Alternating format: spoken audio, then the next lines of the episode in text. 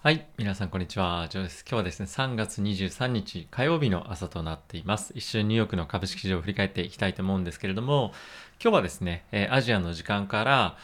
まあ、大きくではないんですけれども、金利がですね、低下をしていたことから、株式市場は先物の先物の段階で、え大きくですね、上昇をしていました。その後、ロンドン市場、ニューヨーク市場とオープンしたことによって、え株式市場はですね、どんどん盛り上がりを見せて、えー、大きく上昇をしていました。一番注目すべき、えー、動きだったかなと思うのは、個人的にはテスラの上昇がですね、印象深かったかなと思っています。やはり、アークからのレポートというのが非常に下支えになって、えー、一時期ですね、700ドルを目指すというような展開まで大きく上げていました。で、その後なんですけれども、また金利がですね、1.7%に向けて上昇というような動きを見せたこともあって、えー、大きくですね、利食いの売りだったりとか、あとまあ空売りとかっていうのがしっかりと入っていた状況だったんじゃないかなと思ってます。えー、1日を通してですね、総じてナスダックを中心に株式市場は上昇していまして、えー、まあ金利がちょっとそんなに大きく下落しているわけではないにもかかわらず、ちょっと株式市場としては、まあ一時期ですね、ナスダックに関しては2%超える上昇っていうのも、まあ、あって、あの、過剰に反応しすぎているんじゃないかなというのは、えー、個人的には思いました。えー、もちろんですね、いいニュースというか発言も出てはいたんですけれども、まあ一部ですね、少し心配になるような、えー、中国と、えあとは、ま、欧米諸国との摩擦を表すようなニュースもあったので、まあ、そのあたりはですね、え、少し心配だなというような気持ちも、え、同時に僕個人としては持っています。やはり、え、このあたりの懸念っていうのが、えー、一番僕は、まあ、世界的に今後経済を占う上で非常に大きいんじゃないかなと、え、感じています。はい。で、セクターで言うとですね、先ほども申し上げたようなテック関連が非常に強かったんですけれども、まあ、ここ最近には珍しく、え、景気敏感株ですね、まあ、エネルギーですとか、え、コモディティ、そして、え金融機関の株っていうのが大きく売られているというような状況の1日でした。はい。えー、指数見ていきたいと思うんですけれども、ダウがですね、プラスの0.32%、S&P がプラスの0.7%、ナスダックはプラスの1.23%。で、これがちょっと驚きなんですけれども、ラッセル2000小型株がマイナスの0.9%というような形で大きく下落をしていました。え金利見てみるとですね、米国の、えー、債券なんですけども、最終的には10年債は1.697%で、えー、引けています。まあ、2、3ベースの、まあ、上昇ということだったんですけれども、え、まあ最終的に、え、引けにかけて大きく上昇、まあ大きくでもないんですが上昇したことによって少し緊張感っていうのが、え、出たんじゃないかなと個人的には思っています。はい。えっ、ー、とですね、ニュース一緒に見ていきたいと思うんですけれども、まあ、昨日パウエル議長はですね、FRB 議長は、えー、ビスと言われる国際決済銀行のデジタル通貨に関連する、えー、会議に参加をしました。そこでの発言なんですけれども、まあ、ビットコインに関してはですね、えー、価値貯蔵、貯蔵手段として、まあ、使いづらいということの発言が、まあ、あったりですとか、あとはですね、議会のえー、承認がない限りはデジタル通貨に関しては、えー、まあ、ビットコインではなくてデジタル通貨全般として進めてはいきませんよというような発言をしたりとか、まあ、若干ビットコインに対してネガティブな発言っていうのが見られたのかなと思っています。これを受けてビットコインはですね、えー、まあ、大きく下落をしまして、マイニング関連ですとかそういったところは大幅に下落をしていました。あとはですね、えー、まあ、今日以降というか、明日以降ですね、2日連続でパウエル議長は議会証言を行う予定なんですけれども、まあ、その原稿がですね、すでにちょっと出回っているようなんですね。で、その内容を少しご紹介したいと思うんですけれども、アメリカ議会とですね、FRB に関しては前例のない緩和策、支援策っていうのを今後行ってきましたと。で、そういったことを受けて経済としては非常に大きく改善をしましたが、完全な回復からは程遠いというようなコメントが出るそうです。まあ、ちょっとこれだけだと微妙だなというふうに、え思うんですけれども、まあ、もう少し、え深掘りして見てみるとですね、えー、労働参加率っていうのが今まだまだコロナの前の、え値には回復していないということがまず一つ、えー、て言うんですかあの強調されているポイントと、まあ、あとはですね、えーその不足分というところが今は過小評価されていると市場としては非常に楽観的すぎるんじゃないかっていうコメントも出るということです。あとはですね、完全、雇用の回復からというのは非常に程遠いというところもコメントされる予定なのと、あとはですね、今後も FRB としてはですね、必要な限り経済に対する支援の提供を行っていくというようなコメントもしっかりと出るような、ことが記載をされていました。全体としてはですね、やはり、えー同じ、あのまあ、感じのコメントが出てくるなとはいう印象ではあるものの、え回復がしてますよというところと、まだまだ十分ではなく、え経済支援、え金融支援っていうのは継続して続いていきますよというところがですね、しっかりとえ強調されるというようなえ印象を受けました。まあこういったことを受けて、えーおそらく株式市場としては非常に交換するんじゃないかなと思っていますし、まあもうそれ、それがすでに、えー昨日の時点で、まあ若干盛り込まれているというふうに見てもいいんじゃないかなと個人的には思っています。はい。あとはですね、えーリッチモンド連銀総裁の方からもコメントが出ていまして、FRB としてはですね、物価雇用目標達成に向けて、えーさらに著しい、えーまあ、進展というか、なんていうんですか、あのまあ、継続して支援を行っていくというようなコメントは出ていました。まあ、しかしながらなんですが、えーその支援の、えー、甲斐あってかなくてか、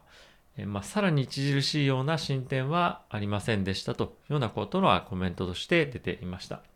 まあ、まだまだこれからですね、やはり、その雇用に向けては非常に改善する余地があるというところのコメントも出ていましたので、パウエル議長と同様に今後も継続して、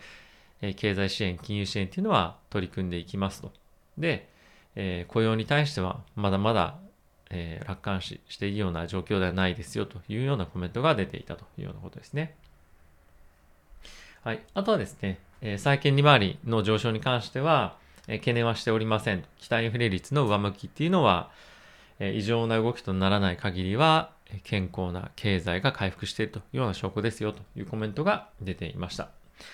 あとはですね、えバイデン大統領の肝入りの政策ですね。え3兆ドルのインフラ投資に関連する報道がすでに、え紙面ではですね、一部出てしまっているというような状況らしいです。で、えこれはですね、一部憶測っていうのも含まれてるんじゃないかなとは思うんですが、えホワイトハウス内で現在議論をされているアイデアの段階の中身がですね、少しリークしているというようなことらしいです。で、ニューヨークタイムズの方ではですね、経済の活性化、まあ、インフラ投資を通じてというところですね。ですとか、あとは脱炭素に対しての、投資、あとは、経済格差の縮小、まあ、教育とかそういったところですね、に関しての投資をしていくんじゃないかっていうような報道がされていたりですとか、あとはワシントンポストに関しては、こちらも同様に、インフラ投資、あとは保育ですね、そういったところ、あとはですね、コミュニティカレッジ、日本で今短大みたいな2年生の学校があるんですけれども、まあ、そういった地域の、え学校、大学に関しては無償化をしますよと。なので、まあ、教育とかですね、そういった格差を是正するような、え対策を今後行っていくというのをですね、具体的にま検討してるんじゃないかなと個人的には思っています。ただし、まあ、これらはですね、検討段階ということで、実際に何がどうなるかっていうのは、えまだまだ、え先の話かなと個人的には思っています。一応ホワイトハウスの方からですね、報道官がコメントをしてまして、え今回に関してはですね、えまだまだアイデアの段階、え議論の段階で何かホワイトハウスの、もしくは政府のオフィシャルなアイデアをですね、反映した報道ではありませんというようなコメントは出していました。はい。えーここからですね、少し、えーマーケット全体として緊迫感を持って対応しないといけないようなニュースかなと思うものを、えーお伝えさせていただくんですけれども、え欧米でですね、まあ、共同声明ではないんですけれども、えー揃って中国のウイグルの、地域に対する弾圧っていうのをですね、非難すると同時に制裁を行っていくということを、えー発表、報道されています。まずはですね、EU の方から、制裁っていうのが発表されて、まあ、資産凍結ですとか、まあ、そういったところへの、対応っていうのがまずは取られるというような状況らしいです。で、カナダに関しても、えー同様に制裁っていうのをですね、今後やっていくというようなことなんですけれども、声明として、え国家に主導された組織的な人権侵害を、え、示す証拠というのが多く得られてますよというようなコメントがありました。あとはですね、アメリカとしても、え、今回の件に関連しては、ジェノサイド、大量虐殺ということでですね、えー、認定しているということもありますし、同様の認定っていうのを、えカナダですとか、またオランダっていうところの議会もですね、えー、まあ、認定しているということで、非常に今後ですね、こういったところの緊迫感が高まることで、え、欧米諸国と中国との対立というのが非常に鮮明化になるんじゃないかなと思っています。え、こういったところを受けて、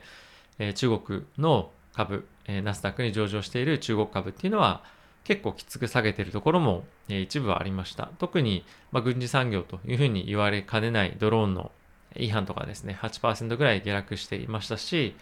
えその他のえ中国関連の株っていうのも大きくは下落していました。まあ、若干ニオですとかシャオペンっていうところは、え影響を少し軽微だったかなと思うんですけれども、それでもやはり買っていく、積極的に、ま金利が下がっても買っていくような試合でもなかなか上がっていけなかったというのが、まあ、今回の、まあ、このニュースの少し重みを感じるべきところなんじゃないかなと思っています。え今後はですね、他の事項に対しても、おそらく貿易摩擦、政治摩擦っていうのが、続くというふうに思われますので、え中国株持ってらっしゃる方は、えこういったニュース非常に注目して、え取り組んでいただければなと思っています。はい。あとはですね、アストラゼネカのワクチンに関してなんですけれども、まあ一時期血栓に関しての副作用があるというような報道も一部ありましたけれども、えー、まあ、そういったところのリスクはなしというような、えー、コメントがオフィシャルで出ていました。アメリカでの治験ではですね、80%の有効性っていうのも、えー、認められていましたというような発言もあったことから、え今後ですね、アメリカの方で、え申請を行っていくというような、え今流れとなっていくそうです。はい。あとはですね、え自動車各社がルネサスの半導体の工場での火災ありましたけれども、これから非常に大きな影響を受けているというようなことを発表をしています。えトヨタですとか、または日本の各社大手はですね、え今後、まこれが1ヶ月、3ヶ月、半年ぐらいな影響で半導体不足っていうのがさらに厳しくなるんじゃないかっていうようなコメントも出していました。ルネサスの工場としては長ければ半年ぐらい普及にかかってしまうんじゃないかというところも見通しとしてはあるようで、ま、これ世界的に一つ厳しい、えま自動車業界としては厳しい状況にま陥っているんじゃないかなと思っています。はい。え全体としてですね、マーケット上昇基調で今日明日と、またパウエル議長のコメントも出てきますので、まあ、これ以下によっては少し難聴になる場面もあるかもしれませんが、全体としては少しずつ株式市場、金利上昇に対して体制を持ちながらいくんじゃないかなと個人的には思っているので、マーケット上昇に今後も期待していきたいなと思ってます。徐々に、え気温も上がってきてますし、え皆さん気温の、え寒暖の差が大きくなってきてますので、えお出かけの際には、えまあ暖かくするのか、今ちょっとあれですけど、どこに行くのかタイミングかによりますけれども、えしっかりと、え体を大事にして行ってきてください。ってことで、皆さん今日もいってらっしゃい